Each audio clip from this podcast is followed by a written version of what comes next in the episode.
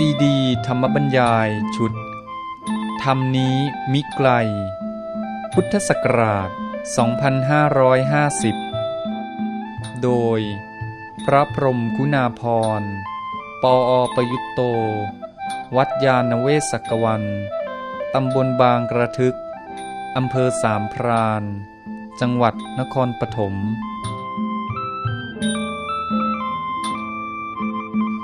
เรื่องที่ 12จตุคามนำลาบลอยมา แล้วก็พาสังคมไทยเลื่อนลอยไป ตอนที่หนึ่งบรรยายเมื่อวันที่ 13 กรกฎาคม พุทธศักราช 2550แล้วมีอะไรอีกไหมครับ ใครจะถามอะไรละทีนี้ ท่านพระเดชพระคุณ พ่อครับพอดีมีเรื่องที่ค้างที่เมื่อวานท่านจะพูดถึงเรื่องครัจบตุคามรามเทพอะครับอ๋อนิมนต์เนี่ยอ๋อจะให้ผมพูดเลยครับผมอ๋อนึกว่ามีคำถาม แล้วท่านไม่มีคำถามมั้งเลยคือคือผมมีมีสองประเด็นที่ผมสงสัยเลยนะคฮะรับคือประเด็นแรกเนี่ยคือว่า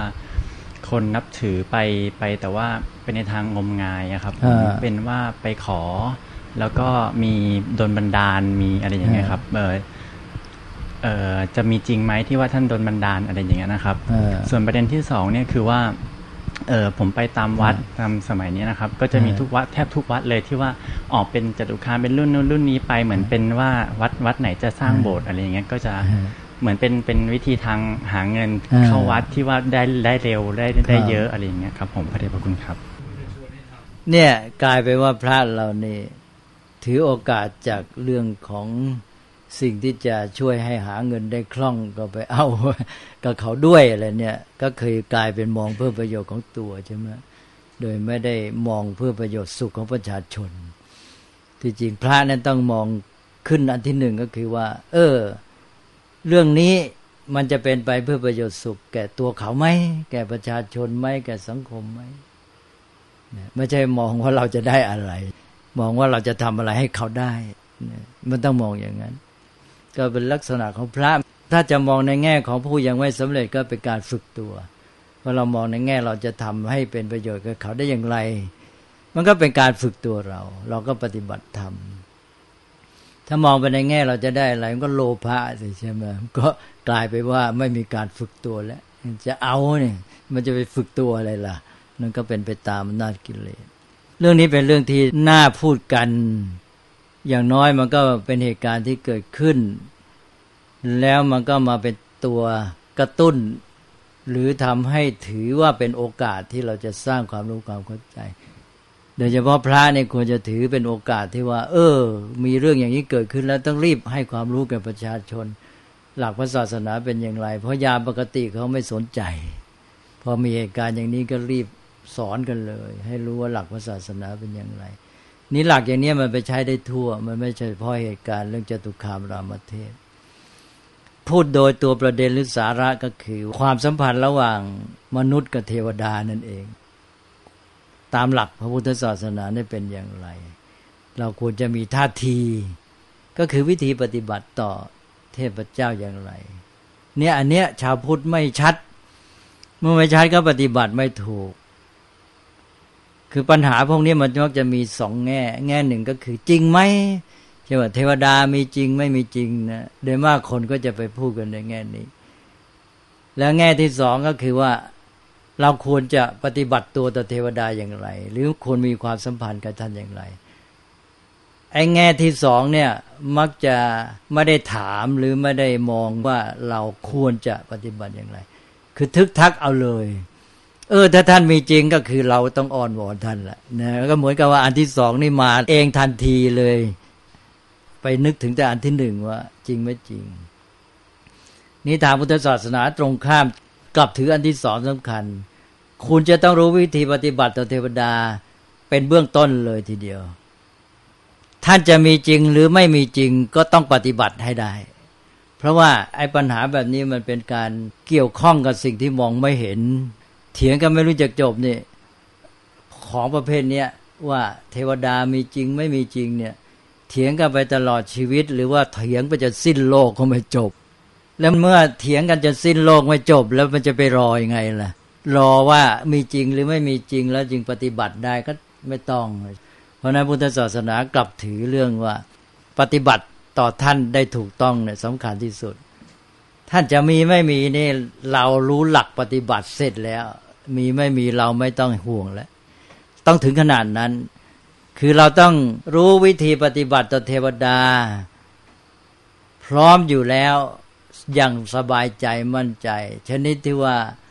ไม่ต้องรอรู้ว่าเทวดา มีจริงไม่มีไม่ต้องห่วงด้วยซ้ำเลยกลายเป็นว่าในที่สุดก็ไม่แคร์แล้ว เทวดาจะมีไม่มีก็เรื่องของท่าน แต่เราปฏิบัติได้กันแล้วกันเออ ฉันรู้ตัวฉันแน่ใจว่าฉันปฏิบัติไม่ผิดด้วยอันนี้มันเป็นยังไงล่ะ เอาทีนี้หันกลับมาปัญหาแรกก่อนอย่าเพิ่งเข้าถึงหลักนี้เลย คือเอาเรื่องสภาพที่เป็นอยู่เวลาเนี้ยกระแสนี่ อยากจะถามท่านก่อนว่าเวลานี้กระแสยังแรงไหมเพราะผมเนี่ยบางอยู่ข้างในไม่ค่อยรู้เรื่อง ยังแรงมากไหมครับเริ่มซาซาลงมาซาบ้างนะเออมีแทบทุกวันนะครับตอนนี้ เลอเป็นตามวัดต่างๆ แล้วตามถนนหนทางประชาชนชาวบ้าน ก็เห็นห้อยกันเยอะครับ แล้วก็ตามป้ายโฆษณาอะไรป้ายใหญ่ ๆ ตามดินถนนนี้ก็จะเห็นแต่โฆษณาเยอะมากเลยเอาง่าย ๆ หนังสือพิมพ์เนี่ยยังโฆษณาหนักไหมอ่าแสดงว่าก็ยังหนักอยู่ถึงแม้จะซานะก็ยังหนัก ถ้าหนังสือพิมพ์ยังโฆษณาได้มากก็แสดงว่ายังหนักอยู่ เพราะว่าหนังสือพิมพ์เหมือนกับเป็นตัวแสดงออกเป็นหลักฐานที่ฟ้องสภาพ เพราะว่าหนังสือพิมพ์ก็ต้องได้ค่าโฆษณา ถูกไหมฮะแล้วใครจะยอมโฆษณาถ้าไม่ได้รายได้มากใช่ไหมรายได้มากจึงเอามาโฆษณาได้ รายได้มากก็เพราะว่าคนยังนิยมมากก็เห็นว่าเวลาห้อยจตุคามรามเทพเนี่ยต้องเอามาอวดกันได้นะออกมานอกเสื้อเลย ไม่ใช่แขวนในเสื้ออย่างพระเครื่องโดยมาก เออแสดงว่าไปหนักเลย กลายเป็นเรื่องโก้เรื่องเก๋ไปด้วย อืม แล้วก็โยมโทรจากที่ทางภาคอีสานคุยกัน ก็ถามเรื่องทางโน้นเห็นทางโน้นบอกว่าไม่ค่อยหนักเท่าไหร่ทางภาคอีสานไม่ค่อยได้ตื่นเรื่องนี้ จะจริงแค่ไหน หรืออาจจะเป็นบางจังหวัด ท่านก็ยังไม่ยืนยัน เอาละจะยังไงก็ตามแปลว่ากระแสนี้ ก็แรง มันก็ยังยืดเยื้ออยู่นะที่จริงเราก็มองไปในแง่ว่าคงชั่วคราวระยะหนึ่ง แต่มันจะมีผลกระทบต่อสังคมไทยทำให้ยิ่งเป็นคนหลักลอยไปกันใหญ่ ยิ่งมันมีกระแสแบบนี้มาแล้วก็ซาไปเดี๋ยวมาแล้วซาไปเนี่ย คนไทยจะยิ่งเป็นคนที่เลื่อนลอยมากขึ้น คือไม่มีหลักอะไรเลยนี่เราก็มาดูว่าคนเนี่ยเป็นยังไงถึงได้เกิดสภาพอย่างนี้ขึ้นในสังคม ก็ดูที่ตัวคนปัจจัยภายในก็คือคนเนี้ยอย่างชาวพุทธนี่แหละเพราะส่วนมากก็เป็นชาวพุทธไม่ค่อยมีความรู้ความเข้าใจหนึ่งด้านปัญญา ไม่เคยรู้หลัก ก็เช่นหลักที่จะพูดต่อไปเนี่ย หลักการเกี่ยวกับความสัมพันธ์ระหว่างมนุษย์กับเทวดา ซึ่งเป็นหลักพระศาสนา ก็แสดงว่าเขาไม่รู้เข้าใจเลย นี่ขาดความรู้ความเข้าใจ ทางปัญญาก็ไม่รู้ ไม่รู้หลักพระศาสนาว่าเราจะวางใจอย่างไร แม้กระทั่งว่าหลักยึดเหนี่ยวจิตใจที่จะทำให้ศรัทธามายึดอยู่โดยไม่ต้องไปพึ่งอาศัยจตุคามก็ไม่มี แล้วก็ต่อไปก็คือจิตใจไม่เข้มแข็ง ความรู้ความเข้าใจก็ไม่มีอยู่แล้ว อ่อนปัญญา แล้วเสร็จแล้วก็อ่อนแอทางจิตใจอีก อ่อนปัญญาด้วยอ่อนกำลังใจด้วย จิตใจไม่เข้มแข็ง หวั่นไหวง่าย ต้องพึ่งพาสิ่งภายนอก ไม่มีความเข้มแข็งในใจ นี่ก็เป็นเรื่องหนึ่ง ก็กลายเป็นคนที่ว่าเมื่อไม่มีความเข้มแข็ง นอกจากพึ่งพาสายก็รออำนาจภายนอกมาช่วยสองก็คือปัจจัยภายนอก ปัจจัยภายนอกตอนนี้มันมีไอ้ปัจจัยตัวสำคัญก็คือเรื่องนี้มันกลายเป็นเรื่องเชิงธุรกิจเรื่องหาผลประโยชน์ไอ้ปัจจัยภายนอกก็เลยเป็นตัวกระตุ้นแรง เพราะเป็นแรงจูงใจให้พวกหาผลประโยชน์นี่ยิ่งมาปั่นกระแสใช่ไหมทำไงจะปั่นกระแสให้นิยมกันมาก เพราะยิ่งปั่นให้กระแสให้นิยมมาก ก็ยิ่งรายได้มากเพราะนั้นไอ้ตัวปัจจัยภายนอกก็ยิ่งแรงใหญ่เลย มายุมายั่วมากระตุ้นมาเร้า เดี๋ยวก็บอกอู้ รุ่นนี้ดีจะทำให้ได้ อย่างนั้นอย่างนี้จะรวยอย่างนั้นอย่างนี้เนี่ยก็ปลุกปั่นเข้าไปกระตุ้นโลภะเข้าไป กลายเป็นว่ากระแสกิเลสก็ยิ่งแรงขึ้นไป กระตุ้นหนักเข้าไปอีก นี่สองละปัจจัยภายนอกก็เป็นตัวที่มาอาศัยเอาประโยชน์จากไอ้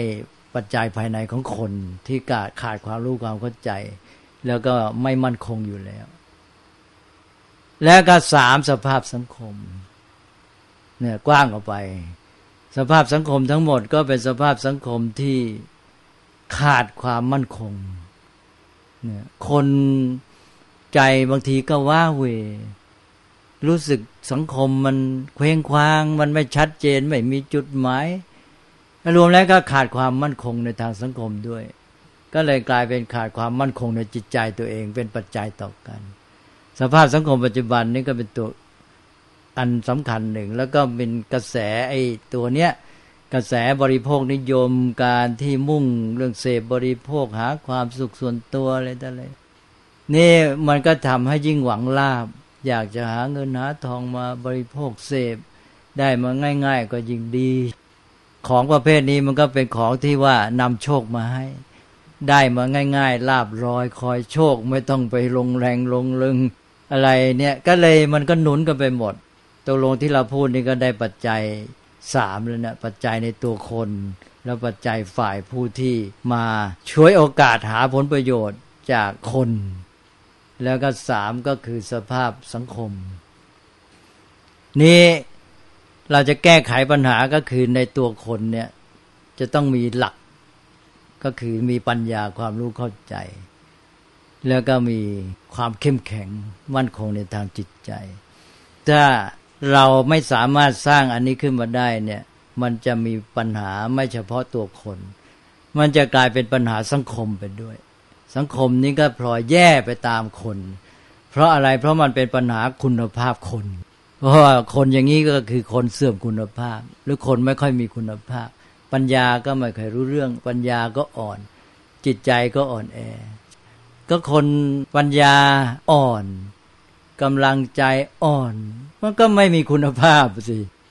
และสังคมมันก็อ่อนด้วย เราต้องการสังคมที่เข้มแข็งแล้วสังคมก็เข้มแข็งไม่ได้ เมื่อสังคมไม่เข้มแข็งแล้วประเทศชาติมันจะเจริญได้ไงใช่ไหมมันก็หมดกันคำหนึ่งถึงสังคมทั้งหมด เราก็มาดูที่ตัวคนก็เข้ามาสู่หลักพระศาสนาที่ผมพูดเมื่อกี้ อันนี้ทางพุทธศาสนาว่าอย่างไง ในสมัยพุทธกาลนั้นท่านประสบมาแล้ว พระพุทธเจ้าตั้งหรือประกาศพระศาสนาก็ได้เหตุผลอันนี้ด้วย ก็ธรรมดา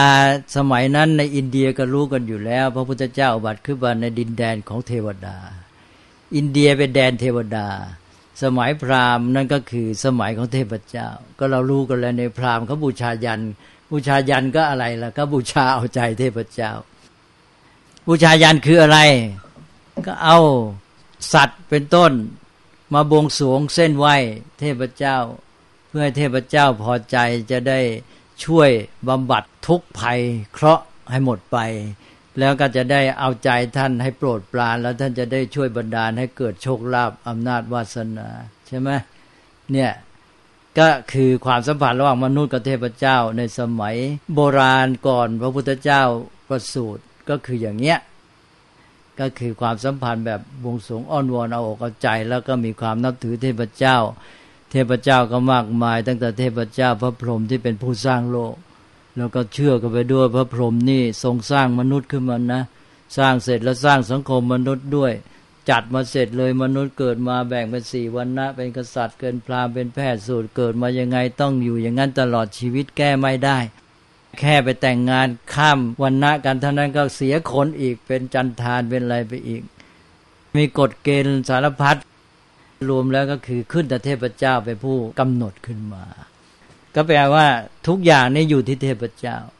หนึ่งเทพเจ้าเป็นผู้สร้างบรรดาลสองพระเทพเจ้าเป็นผู้กำหนดสังคมวิถีชีวิตของคนสามเป็นผู้ที่จะบรรดาลผลที่ปรารถนาต่าง ๆ ก็ต้องไปบูชายัน ก็เลยมีหนึ่งเทพสูงสุดสองก็มีการแบ่งวันณะสี่สามก็มีคำพีพระเวทมาเป็นเครื่องกำหนดว่าเป็นคำพีที่พระพรหมท่านบอกไว้ ว่าจะให้ทำยังไง พระเวทก็กำหนดมาไงต้องเชื่อตามนั้นใช่ไหมเหมือนกับองค์การของพระพรหมอยู่ในนั้นคำสั่งของเทพอยู่ในนั้น แล้วก็สี่ก็สัมพันธ์กับเทพเจ้าในการบูชายันก็คือว่าต้องไปบวงสรวงเอาใจท่าน นี่แหละครับ ถ้าจับหลักนี้ได้จะเห็นว่าพระพุทธเจ้าล้มเลิกหมดทั้งสี่นี้ พระพุทธเจ้าอุบัติขึ้นมาก็ล้มเลิกหมดสี่อย่างนี้เลย นี่คือการมองพุทธศาสนาแบบหนึ่ง มองแบบภูมิหลัง และจะเข้าใจพุทธศาสนา พระพุทธเจ้าหนึ่งเลิกเชื่อถือว่ามีเทพเจ้าสูงสุดเป็นผู้สร้างผู้บันดาล แล้วก็เปลี่ยน หลักการใหญ่จากเทพสูงสุดเป็นธรรมสูงสุด เดิมเนี่ยก็ถือเทพสูงสุดเป็นผู้บันดาล เมื่อเทพสูงสุดมนุษย์ไปสัมพันธ์กับสิ่งสูงสุดนั้นก็ทำไงล่ะ ไม่รู้ใจท่านนี่ก็ต้องเอาอกเอาใจท่านสิใช่ไหมนี่แหละจึงเกิดการบูชายัน นี่พระพุทธเจ้าเปลี่ยนมาเป็นธรรมสูงสุดธรรมสูงสุดก็คือธรรมดาความจริงตามธรรมชาติ อันนี้มันไม่ต้องเอาใจแล้ว ใช่ไหมธรรมสูงสุดนี่ ความจริงมันอยู่ยังไง มันก็อยู่อย่างนั้น ใครจะไปเอาใจมันได้ใช่ไหมมีแต่ต้องรู้มัน เออ ตอนนี้ไม่ใช่ไปเอาใจแล้วถ้าเป็นเรื่องธรรมะนี่ต้องรู้มันแหละ ต้องรู้เข้าใจ เช่น ความเป็นไปตามเหตุปัจจัยกฎเหตุผลเป็นยังไง รู้เข้าใจแล้วก็จึงจะปฏิบัติได้ถูก แล้วจะไปอ้อนวอนเอาใจได้ไหมไม่ได้นะต้องทำเอา เมื่อรู้แล้วเหตุเป็นยังไงผลเป็นยังไงเกิดยังไงแล้วเราก็มาทำเอา แล้วก็ต้องมีความเพียรพยายามเปลี่ยนหมดเลยเพราะนั้นจากการเปลี่ยนเทพสูงสุดมาเป็นธรรมสูงสุดนี่ทุกอย่างเปลี่ยนหมด แปลว่าหนึ่งเทพสูงสุดเป็นธรรมสูงสุดสองวันณะสี่ลมเลย เพราะว่ามันไม่มีตัวผู้มาบัญชาแล้วพระเจ้าก็บอกเกิดมาเท่ากัน เป็นมนุษย์เหมือนกัน กรรมคือการกระทำเป็นตัวตัดสิน ทำดีทำชั่ว แล้วก็พัฒนาตัวขึ้นไป ทีนี้การกระทำก็ต้องอาศัยความรู้ก็ต้องศึกษานี่ไงจึงต้องมา หลักการศึกษาจึงต้องมาเพราะนี้ เพราะว่าทำมันเป็นใหญ่เป็นสูงสุดนี่ เราเอาใจเขาไม่ได้ เราต้องรู้เขาพอรู้เข้าใจธรรมะ คือรู้เข้าใจความจริงแล้วเราก็ปฏิบัติได้ถูกต้อง เราก็ต้องพัฒนาปัญญาของเรา เราก็ต้องศึกษา ก็ทำให้เกิดหลักการพัฒนาชีวิตของเรา เกิดใจสิกขาขึ้นมา ก็เปลี่ยนหมดวันนะสี่ก็หมดไป แล้วก็เรื่องของการบูชายันก็หมดไป ก็กลายเป็นการกระทำด้วยความเพียรของตนเองทำกรรมดีเพื่อพัฒนาชีวิตขึ้นไป แล้วก็พระเวทก็หมดไปไม่มีพระพรหมเป็นผู้ที่มาออกองค์การแล้วก็เอาไปว่ามนุษย์ก็ศึกษาให้เกิดปัญญา คนไหนรู้ ก็มาเป็นกัลยาณมิตรช่วยบอกช่วยสอนแนะนำกันพระพุทธเจ้าคนพบความจริงความรู้แล้วก็มาสั่งสอนแนะนำแล้วก็รวบรวมความรู้กันขึ้นมานะเมื่อเกิดความรู้ความรู้ที่แท้ก็ต้องเกิดขึ้น ในปัญญาตัวเองเกิดเป็นความรู้ตัวเอง นั่นแหละพระเวทที่แท้ พระเวทของพุทธศาสนาก็เปลี่ยนมาเป็นวิชาสามนี่แหละ ชื่อเดียวกันในภาษาบาลีที่เราเรียกพระเวทนั้นเราไปเรียกเรียกแบบพราหมณ์ เราก็เลยบางทีไปสับสน ถ้าไปดูในคำพีภาษาบาลีแล้ว พระพุทธเจ้าเปลี่ยนพระเวสสามมาเป็นวิชาสามเวลาพระพุทธเจ้าตรัสเรียกพระเวสสามก็เรียกวิชาสามเหมือนกัน เรียกเตวิชะพราหมณ์ผู้ทรงไตรเพศก็เรียกเตวิชะ แล้วพระภิกษุที่ทรงวิชาสามก็เรียกเตวิชะเหมือนกันนะใช้ศัพท์เดียวกัน แต่คนละความหมายเตวิชะของพราหมณ์หมายถึงผู้รู้พระเวสสามซึ่งมาจากพระพรหมแต่ว่าของ พุทธศาสนาผู้ที่พัฒนาตนเองจนถึงที่สุดแล้ว เป็นเตวิชะมีวิชาสามหมายความว่าเกิดความอย่างรู้ของตนเองขึ้นมา แล้วไตรเพศมันอยู่ในตัวไม่ต้องไปอาศัยข้างนอกเนี่ยเปลี่ยนหมด ก็เห็นนะฮะเอาแล้วครับ ทีนี้ก็มาถึงที่ว่าความสัมพันธ์กับเทพเจ้า ทีนี้อ้าวเขามีเทพเจ้าอยู่ก่อนแล้วนี่ตั้งแต่พระพรหมมาเลย พุทธศาสนาเนี่ยมีอันหนึ่งก็คือ ไม่ใช้ความรุนแรง ต้องใช้คำว่าไม่รุนแรงจะว่าไม่หักล้างก็ไม่ได้ล้มเลย แต่ว่าไม่ใช้ความรุนแรง ไม่มีความรุนแรงใด ๆ ทั้งสิ้น แล้วไม่มีแม้แต่การบังคับศรัทธาคุณจะเชื่อไม่เชื่อก็พูดกัน แต่ขอให้พูดกันได้เต็มที่อันนี้สำคัญนะฮะเพราะนั้นพระพุทธเจ้านี่เวลาไปเจอกับพราหมณ์ก็เถียงกันเต็มที่เลย ถ้าว่าสมัยนี้ก็คือใช้ภาษาแรงถึงที่สุดเลยเนี่ย พราหมณ์เขาบอกเขาเกิดมาเนี่ยนะเขาบริสุทธิ์ทั้งสองฝ่าย ทั้งฝ่ายบิดา ทั้งฝ่ายมารดามากี่ชั่วคนก็เป็นพราหมณ์มาตลอด ฝ่ายมารดากี่ชั่วคนก็เป็นพราหมณ์มาตลอด เนี่ยทั้งนี้ก็สืบมาจากพระผู้เป็นเจ้า พระพรหมท่านสร้างมาเขาเกิดมาจากพระโอษฐ์พระพรหมอะไรเนี่ยเขาก็บอกพุทธเจ้าตรัส ก็เขาก็เห็นกันอยู่นี่ พราหมณ์ที่เกิดมันเนี่ย ไอตอนนางพรามณีมีคันท้องโตก็เห็นอยู่ ก่อนคลอดก็เห็นอยู่ คลอดมาจากไหน คลอดมาจากช่องคลอดของนางพรามณี ก็รู้กันอยู่ แล้วจะบอกว่าพระพรหมเป็นผู้สร้างมาจากพระโอษฐ์ของพระองค์เนี่ยพระองค์ตรัสอย่างนี้นะฮะเนี่ยในพระไตรปิฎกไปอ่านดูสิ คือเถียงกันต้องเถียงกันได้จริงๆอะถ้าเป็นสมัยนี้ ดีไม่ดีก็ฆ่าพระพุทธเจ้าเลยใช่ไหมเออ ก็เถียงกันได้นะสมัยนั้นเขาดีอย่างเขาเปิดใจก็เรียกกันสู้กันทางปัญญา พราหมณ์ก็ต้องสู้ ก็มีพราหมณ์ที่ใจกว้าง พราหมณ์ที่เมื่อเถียงกันในที่สุดยอมรับ ก็มานับถือพระพุทธเจ้า เลิกนับถือวันนะวันเนอะไม่เอาแล้วมาบวชเลย เนี่ย พระองค์มีเหตุผลเยอะและการถกเถียงเรื่องอย่างเงี้ยกับพราหมณ์เนี่ยมากนะก็คือเถียงในจุดสำคัญเรื่องเนี้ยหนึ่งเรื่องพรม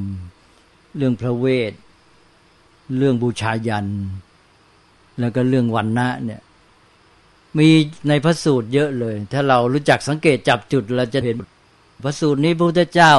ได้ยินข่าวว่าพราหมณ์ใหญ่นี่จะทำพิธีบูชายัน พระองค์เสด็จตรงไปเลย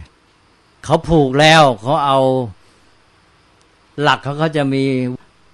จะอย่างพิธีใหญ่ก็วัวเจ็ดร้อยแพะเจ็ดร้อยแกะเจ็ดร้อยอะไรนะมัดเตรียมไปแล้วทำพิธี มันจะต้องฆ่าหมดนะตัดขอหมดเอาแล้วทีนี้พระพุทธเจ้าทรงทราบและพราหมณ์จะกอบพิธีใหญ่ พราหมณ์เป็นนี้เป็นเจ้าเมืองใช่ไหมพราหมณ์นี่ก็เหมือนกับบาทหลวงขอภัยเถอะในยุโรปสมัยกลาง แม้แต่พ้นสมัยกลางแล้วก็ยังเป็นเจ้าเมืองอยู่บาทหลวง นี่พราหมณ์ใหญ่ๆก็เป็นเจ้าเมือง ท่านก็ประกอบพิธีบูชายันพุทธเจ้าก็ตรงไปเลยเสด็จไป เขากำลังเตรียมพิธีกันเต็มที่โกลาหลอลมาน พระองค์ก็เสด็จเข้าไปพบกับพราหมณ์ใหญ่ หัวหน้า แล้วก็มีการปฏิสันฐานกันก็ค่อยๆสนทนา แล้วก็สนทนากันเรื่องบูชายันนั่นแหละ พระองค์ก็ตรัสก็เรียกกันง่าย ๆ ว่าคุยกับเขาแหละจนกระทั่งเขายอมรับพระองค์มีความรู้เรื่องบูชายัน เอ๊ะ พระพุทธเจ้านี่ รู้เรื่องบูชายันมากกว่าเขาอีก เรื่องของศาสนาพราหมณ์ของเขานะเขายังรู้เรื่องบูชายันสู้ไม่ได้ เขาก็เลยยิ่งยินดีรับฟังพอเขายอมรับความรู้เขาก็รับฟังใช่ไหมพระเจ้าก็จะมีดีบอกให้รู้ว่า เออการบูชายันนี่เขาอยากทำเพื่อให้ได้ผลมากที่สุดใช่ไหมเขาก็ยิ่งอยากรู้สิว่ามันจะมีวิธีอะไรอื่นอีกที่ดียิ่งกว่าที่เขาทำอยู่ ว่าจะให้ได้ผลอย่างนั้นอย่างนี้ พอเขายอมรับแล้วทีนี้พระองค์ก็ตรัสว่าในสมัยอดีตสมัยยุคนั้น ยุคนั้นเคยมีพิธีบูชายันแบบนี้แบบนี้นะแล้วก็มีพิธีอันหนึ่งที่ดีกว่าที่คุณทำเนี่ยแล้วก็ไม่เบียดเบียนใครไม่ต้องจับสัตว์มามัดท่าทาากรรมกรก็ไม่เดือดร้อน เขาก็อยากฟังพระองค์ก็ค่อยๆเล่าให้ฟัง พอเล่าจบอะไรๆเขาเห็นว่าเออดีจริง ๆ นะ ให้แก้มัดสัตว์หมดเลย อย่างละเจ็ดร้อยเจ็ดร้อยเจ็ดร้อยเลิกวิธีบูชายันมาทำวิธีบูชายันแบบพระพุทธเจ้าแทนนะอย่างนี้เป็นต้นเนี่ย เรื่องอย่างนี้เยอะแม้ แต่พิธีบูชายันเล็ก ๆ น้อยๆเนี่ย ในพระไตรปิฎกมีเยอะ แต่คนโดยมากไม่ได้สังเกต ไอ้นี่ก็เป็นวิธีศึกษาอย่างหนึ่งให้เห็นว่าพุทธศาสนาเกิดขึ้นมาอย่างไร พุทธเจ้าทรงผจญหนักหนาเลยบางทีไปเนี่ยเขาด่า พราหมณ์มาเห็นพระพุทธเจ้า คือพราหมณ์เขาถือนะเขาถือว่าพวกคนหัวโลนเนี่ย ขออภัยเป็นการละกินีเขาพอเห็นพระพุทธเจ้าก็ด่าใหญ่เลยแหมวันนี้เราจะประกอบพิธีมงคล คือพระพุทธเจ้าก็จงใจซะด้วยนะเขาจะประกอบพิธีมงคลตามแบบของเขาอยู่พระพุทธเจ้าก็เสด็จไปเลย พราหมณ์ก็โกรธสิเห็นพระพุทธเจ้า เลยด่าใหญ่เลยนี่ เพราะเขากำลังทำพิธีเขาเสียพิธีเขาเนี่ย พระพุทธเจ้าก็ปล่อยเขาด่า ด่าพอกระใจแล้วก็คุยกันก็คุยกันคุยกันไปกันมาเขาก็เลยเกิดความรู้ความเข้าใจได้ทัศนะใหม่ ยอมรับ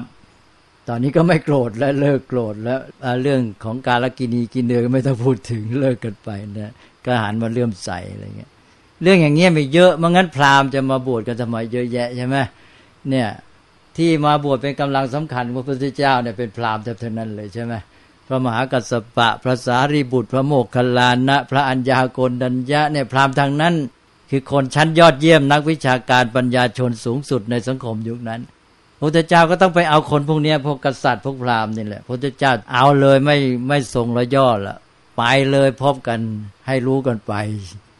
จนกระทั่งเขายอมรับอ้าวทีนี้ว่าพระพุทธเจ้า อยู่ในสังคมอย่างเงี้ย เขานับถือเทพเจ้ามากมาย นับถือพระพรหมนับถือประชาบดี นับถือแม้กระทั่งพระอินทร์ตอนนั้นพระอินทร์ตกอันดับและสมัยอารยันเข้ามาตั้งหลักแหล่งอยู่กับที่พระพรหมขึ้นไปแล้ว แล้วมีพระอัคนีนี่สำคัญพระอัคนีนี่เป็นเทพเจ้าที่รับเครื่องเส้นโดยตรงเนี่ยที่เขาบูชายันต้องใช้พระอัคนีใช่ไหมอัคนีคืออะไร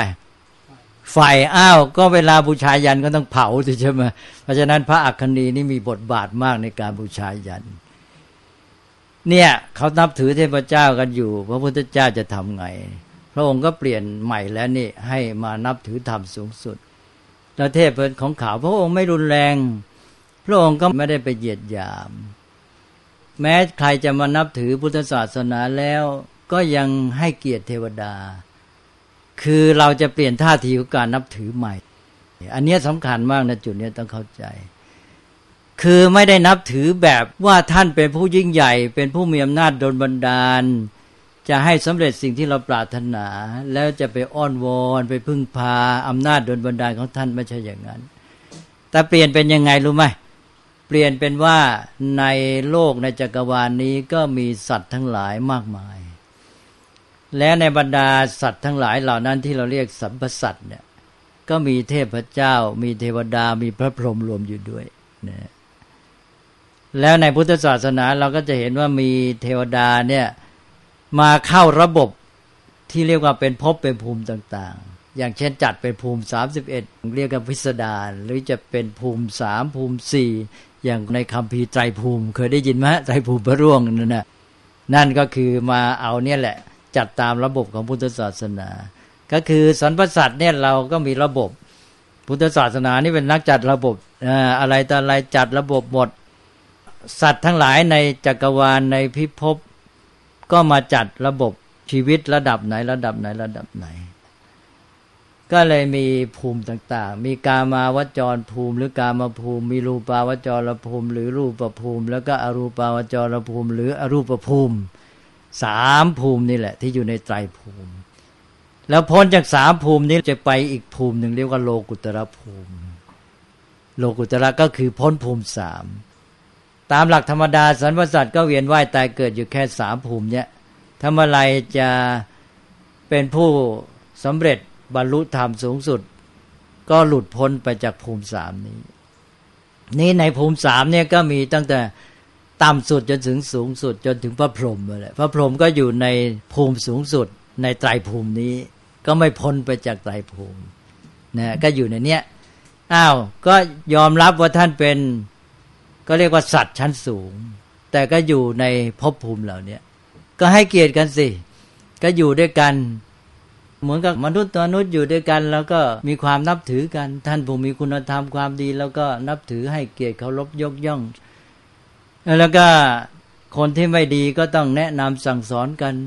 ไม่ใช่ไปเบียดเบียนคือไม่ทำร้ายแต่ว่าต้องกรุณาแล้วก็ไปช่วยเหลือ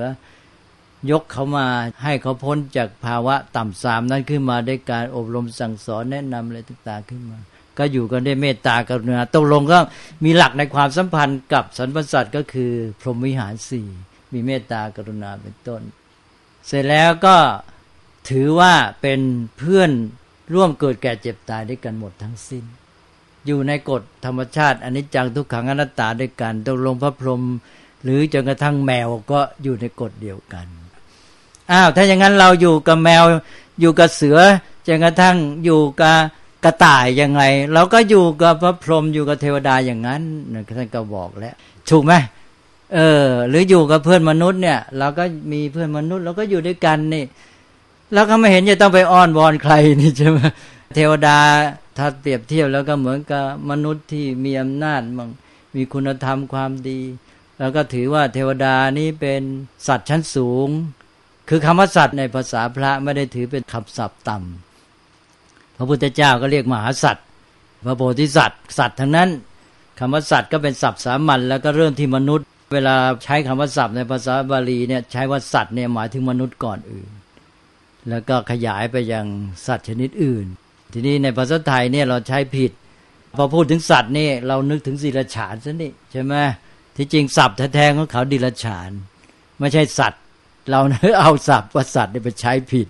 แคบไป ทีนี้ว่าในเมื่อเป็นสัตว์โลกร่วมโลกร่วมอะไรกันร่วมสังสารวัฏเกิดแก่เจ็บตายด้วยกัน ก็มีเมตตากรุณากันอย่างที่ว่า มีความสัมพันธ์ที่ดี แต่ก็ไม่ต้องไปมัวคอยรอไปพึ่งพาอาศัยไปบุดลบันดาลเอาใจกันอยู่ เรามีผู้ใหญ่แม้แต่ในโลกมนุษย์นี้ ก็อยู่กันได้คุณธรรมความดี ท่านผู้มีคุณธรรมความดี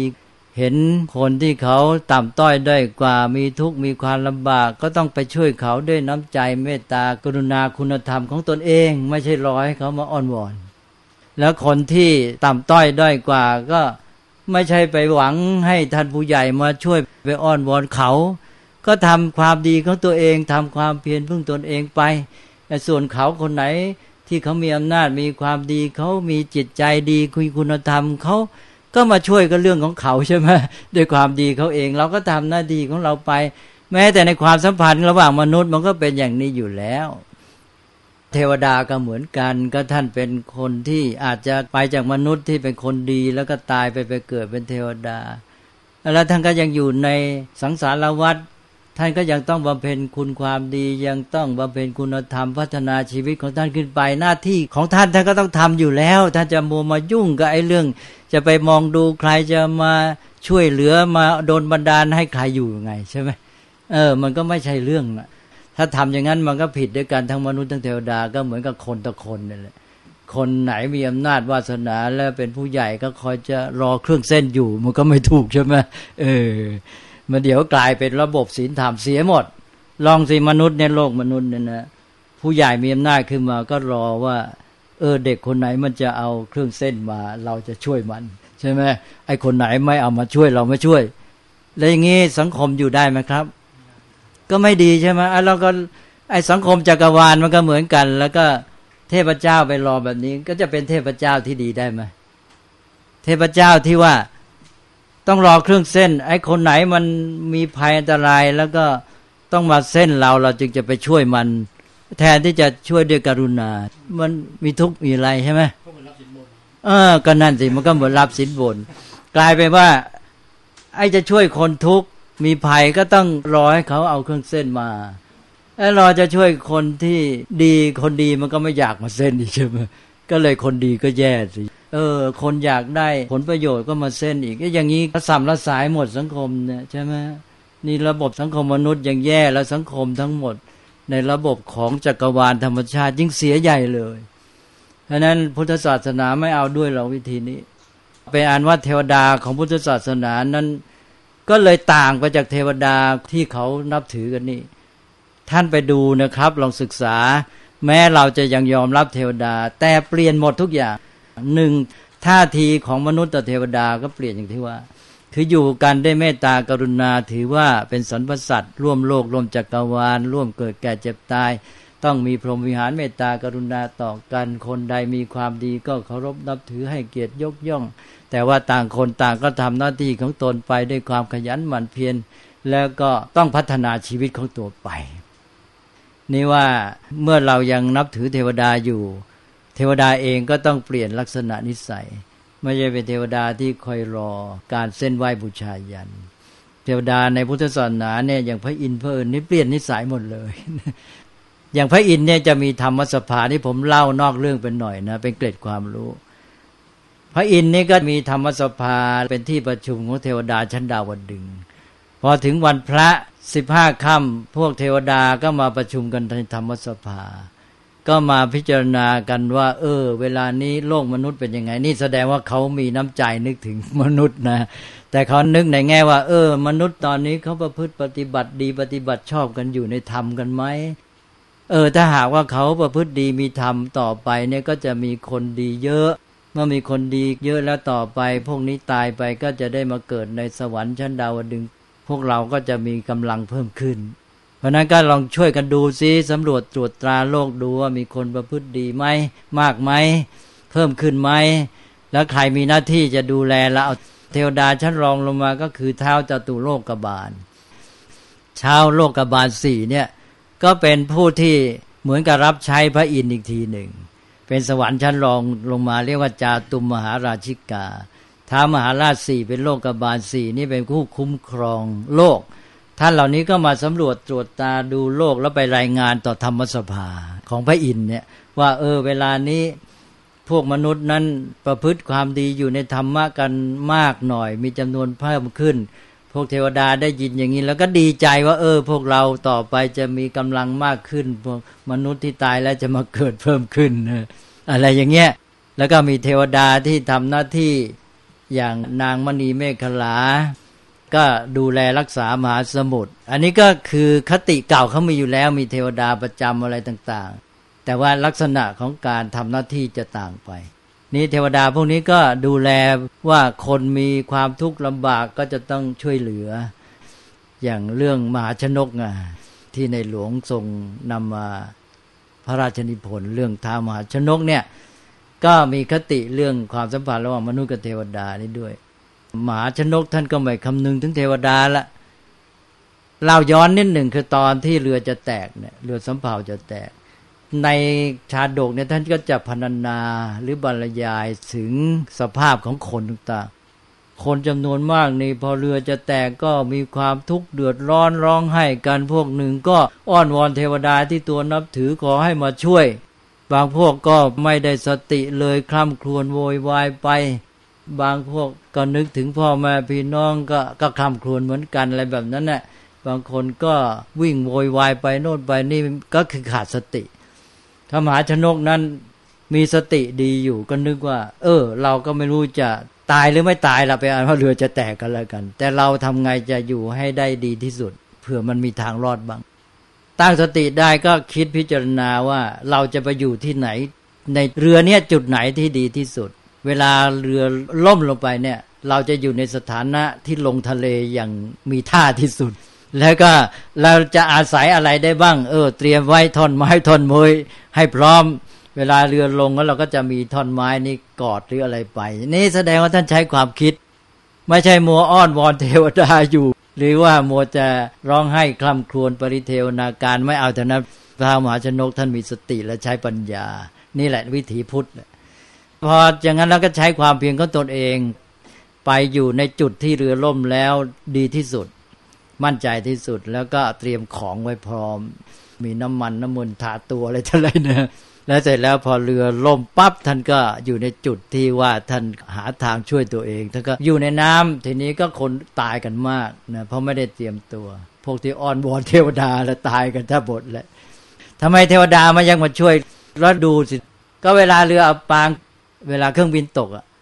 แล้วเทวดามาช่วยยังไงบ้างอะเออเนี่ย ต้องคิดต้องใช้ปัญญา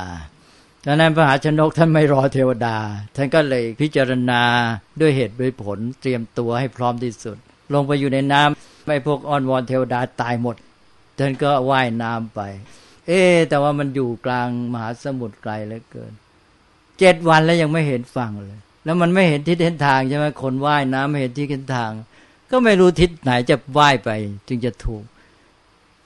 ตอนหลังเนี่ยนางมณีเมฆลา ก็ตรวจมหาสมุทรมา ก็มาเห็นเขาก็เกิดบทสนทนาระหว่างนางมณีเมฆลา ซึ่งเป็นเทวดา กาท้ามหาชนกซึ่งเป็นโพธิสัตว์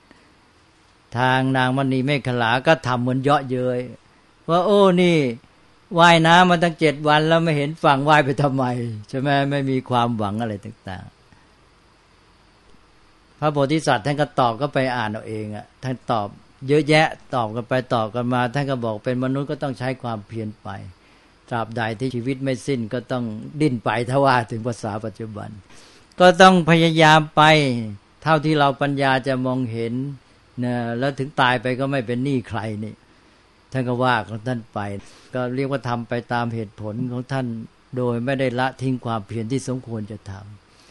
พูดกันไปกันมาในที่สุดนางมณีเมฆขลาก็เลย มาช่วยอุ้มขึ้นฝั่งไปมหาชนกก็ขึ้นฝั่งได้ เรื่องท้ามหาชนกนี่เล่าเป็นตัวอย่าง เรื่องในพุทธศาสนาแบบนี้ทำไมเราไม่มันเน้น ให้เห็นว่าเรามีท่าทีปฏิบัติต่อเทวดายิ่งเยอะเลยมีเรื่องเล่ามากมาย แม้แต่มนุษย์ขัดใจกับเทวดา มีเรื่องขัดแย้งกัน มนุษย์ไม่จำเป็นต้องยอมเทวดาคำพีของเราเนี่มีเยอะเลยตัวอย่าง ถ้ามนุษย์ขัดแย้งกับเทวดาให้เอาธรรมะตัดสิน ถ้ามนุษย์รู้ว่าตัวถูกต้องเอาธรรมะมาตัดสินได้ว่าเราถูกธรรมะแล้ว ไม่ต้องยอมเทวดา เป็นไงเป็นกัน เออ และในที่สุดเทวดาจะต้องยอม แล้วมีเรื่องในคำพีเนี่ย เยอะที่เทวดาต้องยอมมนุษย์ นี่ก็คือการที่พุทธศาสนาเนี่ยมาให้กำลังใจมนุษย์ใช่ไหมเอาทำเป็นใหญ่ทำสูงสุด คติแค่นี้ชาวพุทธก็ยังไม่ได้เลยนะ เพราะนั้นมันไม่มีหลักอะไรเลย พอมีเรื่องจตุคามมาก็อะไรเลื่อนไหลไปตามกระแสล่องลอย เคว้งคว้างไปหมดเลย ไม่ได้มีหลัก ถ้ารู้หลักนิดนิดเดียวก็ตั้งตัวได้แล้วใช่ไหมนี่ผมเล่าเพียงตัวอย่างไปอ่านว่าหลักของเรามีอย่างเงี้ยหรืออย่างพระอินทร์อะพระอินทร์ในทางพุทธศาสนา ก็ไม่ใช่ไปเที่ยวรังแกคนนะ ของเขานี่ เทวดาทั้งหลายเนี่ย แกมีโลภมีโกรธแรงนะเทวดาในศาสนาเดิมอะเทวดาก็ยกทัพรบกัน แย่งแฟนกันใช่ไหมอ่าเอาจริง ๆ ว่าถ้าไปอ่านดูสิตำนานเทพเจ้า ใช่ไหมเทวดาแย่งแฟนกัน แล้วก็โกรธกันอย่างพระพรหมพระอิศวรพระนารายเนี่ยอ้าว ตอนสมัยก่อนโน้นพระพรหมเป็นใหญ่ ต่อมาอีกห้าร้อยปี เปลี่ยนยุคสมัยเกิดพระศิวะพระนารายขึ้นมา พระศิวะก็คือพระอิศวรและพระนารายเรียกว่าพระวิษณุ พวกนับถือพระศิวะพระวิษณุก็ต้องบอกว่าพระศิวะพระวิษณุใหญ่กว่าพระพรหมก็สร้างเทพนิยายขึ้นมาอีก พระพรหมเกิดจากไหนเอาละเดิมนี่พระพรหมเป็นใหญ่ใช่ไหมเป็นผู้สร้าง กลายไปว่าตามฝ่ายนิกายไวยสนวะ หรือนิกายของพระวิษณุพระนารายณ์เนี่ยพระนายรายใหญ่กว่าพระพรหมแหละอ้าวทำไมว่าใหญ่กว่าเพราะก็เดิมทีนั้นพระนารายณ์เนี่ยบรรทมอยู่ในกเกษียนสมุทรว่างั้นนะเอาละสินะนี่เทพนิยายฝ่ายพระนารายณ์บรรทมอยู่ในกเกษียนสมุทรแล้วก็ต่อมามีดอกบัวงอกออกมาจากพระนาภีพระนารายณ์พูดง่าย ๆ ภาษาชาวบ้านก็คือ งอกออกมาจากพระสะดือ ออกจากสะดือพระนารายณ์แล้วบนดอกบัวนั้นก็เกิดเป็นพระพรหมตกลงพระพรหมมาจากไหนอะอ้าวเห็นมานี่นี่เห็นมาแล้วใครใหญ่กว่าล่ะตอนนี้กลายเป็นว่าพระนารายณ์ใหญ่กว่าพระพรหมแล้วเดิมพระพรหมเป็นผู้สร้างทุกอย่างอ้าวทีนี้ฝ่ายพระศิวะพวกนี้เขาเรียกว่าพวกนิกายสายวะ นิกายสายวะก็คือนับถือพระศิวะ ก็คือนับถือพระอิศวรพวกนี้ก็มีเทนิยาอีก บอกว่าเคยมีเรื่องระหว่างพระพรหมกับพระศิวะ พระพรหมเนี่ยเดิมมีห้าพระพักเอาละสี่เรารู้กันว่ามีสี่พักใช่ไหมอ้าวตามนิยายนี้เขาบอกมีห้าพระพัก อีกพระพักหนึ่งนะ่อยู่บนยอดบนกระหม่อมสูงขึ้นไป ก็เป็นยอดแหลมขึ้นไปอีกที ทีนี้วันหนึ่งก็มีเรื่องขัดใจกัน ระหว่างพระพรหมกับพระศิวะ พระศิวะก็เลยพิโรธหรือกริ้ว กริ้วคือมาก็เลยตวัดพระองคุลีพระนิ้วตวัดนิ้วประวัติพระหัตถ์ขึ้นไปตวัดนิ้วเชือดเดียวไปตัดคอพระพรหมหลุดไปเสียน เหลือสี่หน้าหน้าบนหลุดหายไปเลย เอาแล้วสิทำไง ได้ไปอ่านว่าพระพรหมนี่สู้พระศิวะได้ไหมฮะ ไม่ได้ นี่ตามเทพนิยายนี่ก็จบ ใช่ โดนแค่ปลายนิ้วเท่านั้นเอง เสียนพระพรหมหลุดไปเสียนหนึ่ง พระพักก็หายไปด้วยพักเลยเสือสี่พระพักอย่างนี้เป็นต้น แต่ว่ารวมความก็คือเทพทั้งหลายเนี่ย มีโลภะโทสะรุนแรงพอดู หรืออย่างเรื่องพระคเนศท่านเคยได้ยินไหมพระคเนศเป็นไง เราเรียกกันว่าพระพิคเนตแต่เรียกพระนามเดิมก็แค่คเนตก็พอ เรียกพิคเนตก็ได้คเนตก็ได้ พระพิคเนตนี่ก็เป็นพระโอรสของพระศิวะ หรือพระอิศวรแล้วก็ทำไมมีเสียนเป็นช้างล่ะอ้าวแล้วเรื่องก็มาแบบคล้าย ๆ กันเนี่ย ก็คือท่านก็เป็นเทวดาใหญ่เป็นโอรสของพระศิวะ ท่านก็ต้องมีรูปร่างสวยงาม นี่เรื่องมันเกิดขึ้นว่าวันหนึ่งเนี่ย พระศิวะประทับอยู่กับพระอุมา ในที่ private ใช้ศัพท์ฝรั่งหน่อยนะก็คือทรงต้องการความสงบ แล้วก็ตรัสบอกว่า ตอนนี้ฉันต้องการอยู่เงียบๆนะ ใครจะเข้ามาโอ้เรียกว่าพระดำรัสอันศักดิ์สิทธิ์ไปแล้วนะมีพระบัญชาว่าไม่ให้ใครเข้ามา อยู่กับพระอุมาสองพระองค์ นี้พระพิคเนตนะท่านไม่ทราบ อยู่ๆก็ เดินเข้ามาสนิเดินเข้ามาในห้องส่วนพระองค์ของพระศิวะ พระศิวะนี่ออกพระบัญชาไปแล้ว พอเห็นเข้ามาก็กลิ้วมาก ก็ตวาดไปไอ้หัวหายเท่านี้แหละ เสียนของพระคเนศหลุดหายไปเลย แค่ตวาดเท่านั้นแหละ ไม่ต้องทำอะไร อันนี้ไม่ต้องใช้มือเลย ก็ประวาจาศักดิ์สิทธิ์เนี่ย แปลว่าด้วยพระดำรัสของพระศิวะ เสียนพระโอรสคือพระคเนศก็หลุดหายไป แล้วทำไง ทีนี้พระอุมาก็เดือดร้อนสิใช่ไหมพระอุมาเป็นพระมารดา พระอุมาก็คงจะทรงพระกันแสง แล้วก็มาขอร้องหรือจะอดครวนต่อว่าพระศิวะอย่างไรก็แล้วแต่ ว่าทำไงทำกับลูกอย่างนี้ใช่ไหม เออต้องหาทางเอาเสียนกลับมาแล้วสิทีนี้พระศิวะก็เดือดร้อนแล้วสิทีนี้ทำไงล่ะ จะต้องหาเสียนให้พระโอรสก็เสียนก็หายไปแล้ว แต่พระองค์เป็นเทพผู้ยิ่งใหญ่มีอำนาจเหนือบนจักรวาลนนี้ เออ จะทำไงหาพระเสียนให้ลูกชายได้ พระองค์ก็เลยตั้งกฎขึ้นมาทันทีทันใดว่าเอา้าใครนอนวันนี้ หันหัวไปทิศตะวันตก จะเอาหัวมันมาว่างั้นนะเออ พอได้กฎนี้แล้วก็จัดการได้เลยนะเป็นผู้สร้างกฎเองนี่ไม่เหมือนของเราใช่ไหมประชาธิปไตยต้องว่ากันด้วยความรู้เหตุผล อันนี้ท่านสั่งมาเลย ตั้งกฎขึ้นมาแล้ว ทีนี้พระศิวะก็คงตรวจดูอ้าวปรากฏว่าช้างเจ้าตัวนี้มันนอนหันหัวไปที่ตอนตก เออ อย่างนั้นก็ผิดกฎ พระศิวะก็เลยเอาหัวเจ้าช้างตัวนี้มา จะเรียกว่าตัดหัวหรืออะไรก็แล้วแต่ ไม่ทราบเอามาไงก็แล้วแต่ ก็เลยได้หัวช้างมาใส่เสียนพระคเนศพระคเนศก็เลยมีเสียนเป็นช้างสืบมาจนบัดนี้อ่านี่แหละครับ คือเขาถืออำนาจเป็นใหญ่ เรื่องของเทพเจ้าทั้งหลายนี่มันศักดิ์สิทธิ์กันอยู่ที่อำนาจ นี่โยมคนหนึ่งแกก็ทวงบอก เอ๊ะ ก็พระศิวะท่านมีอำนาจขนาดนั้นเนี่ยท่านตวาดให้หัวหายได้ ท่านก็มีองค์การให้หัวกลับมาได้สิใช่ไหมทำไมจะต้องไปหาหัวให้ลำบาก เออ โยมคนนี้ก็ฉลาดเหมือนกัน ก็เลยมีปัญหาว่า พระศิวะกับโยมคนนี้ใครฉลาดกว่ากัน ท่านวางไงล่ะอ้าวก็ มีอำนาจขนาดตวาดหัวหายแล้วทำไมจะทำให้เกิดหัวใหม่เองไม่ได้เลยใช่ไหมก็ต้องได้ดิเออแปลกเหมือนกันนะ ก็ชับกลอยู่ นี่แหละครับ ก็เอาเป็นว่ารวมความก็คือเทพเจ้าเนี่ยท่านก็เป็นอย่างเงี้ยนี่พุทธศาสนาเกิดขึ้นมาก็เปลี่ยนระบบใหม่หมด ให้เทพเจ้าเนี่ย โดยปกติแล้วก็จะต้องมีคุณธรรมความดี ยิ่งเป็นเทพเจ้าใหญ่ ๆ ก็มีคุณธรรม เช่นอย่างพระอินทร์เนี่ย เดิมก็มากับพวกอารยัน ในยุคที่อารยันมาจากอิหร่าน คือตอนแรกเนี่ยพวกอารยันอยู่เหนืออิหร่าน ทางทะเลสาบแคสเปียนหรืออะไรนู่นแหละนะแล้วพยพลงมาแล้วก็เข้ามาอิหร่าน เข้ามาอิหร่าน แล้วพวกหนึ่งก็อยู่ครองอิหร่านต่อมา อิหร่านนั้น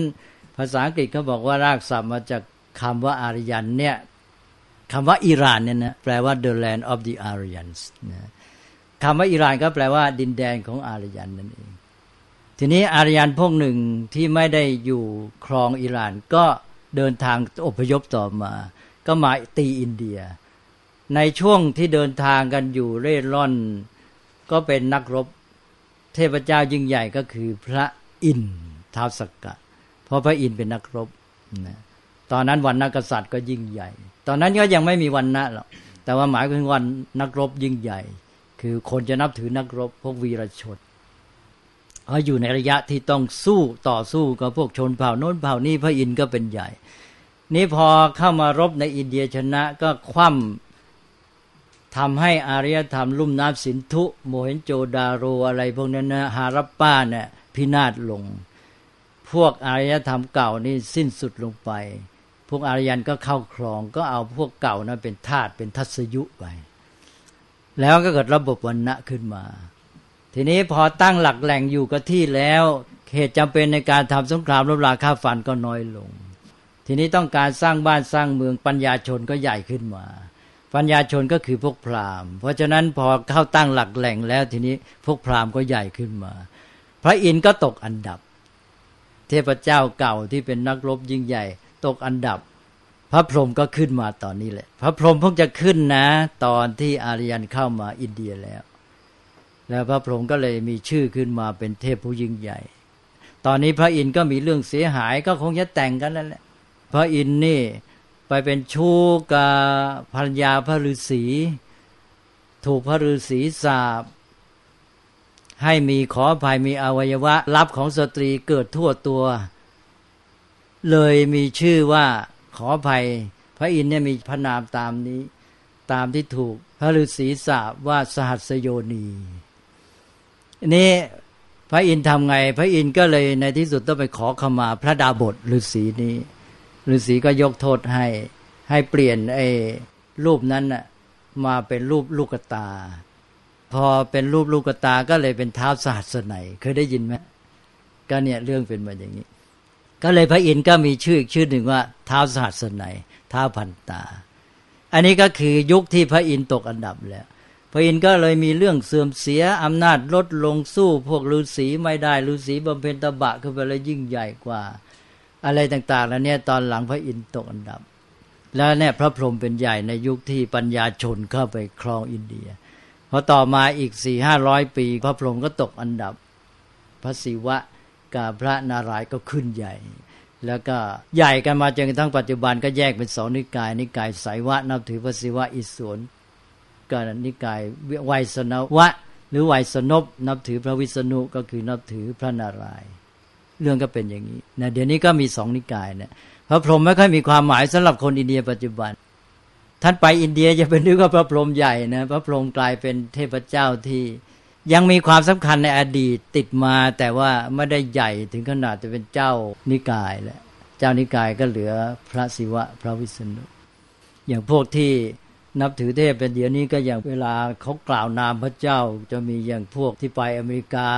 เป็นพวกเขาเรียกฮาเรกฤษณะเนี่ยเนี่ยไปใหญ่ในอเมริกาพวกพลังหนุ่มสาวมาเข้าลัทธิกันเยอะแยะไปหมดเมื่อสมัยคศ1960 กว่า เนี่ยก็นับถือพระนารายจะร้องฮาเรรามาฮาเรรามารามาก็คือพระราม พระรามก็คืออวตารของพระนารายพวกหนึ่งก็นับถือพระอิศวรอย่างเงี้ยเรื่องก็เป็นอย่างนี้เราเราควรจะรู้ อันนี้เป็นเรื่องของความรู้ ความรู้มันก็ทำให้เราวางใจเข้าใจเลยแต่อะไรถูกต้องอ้าวนี่ก็ย้อนกลับไปเรื่องเนี้ยเพราะว่าเรื่องมันยาว แต่ว่ารู้เข้าใจเท่าไรก็ยิ่งดี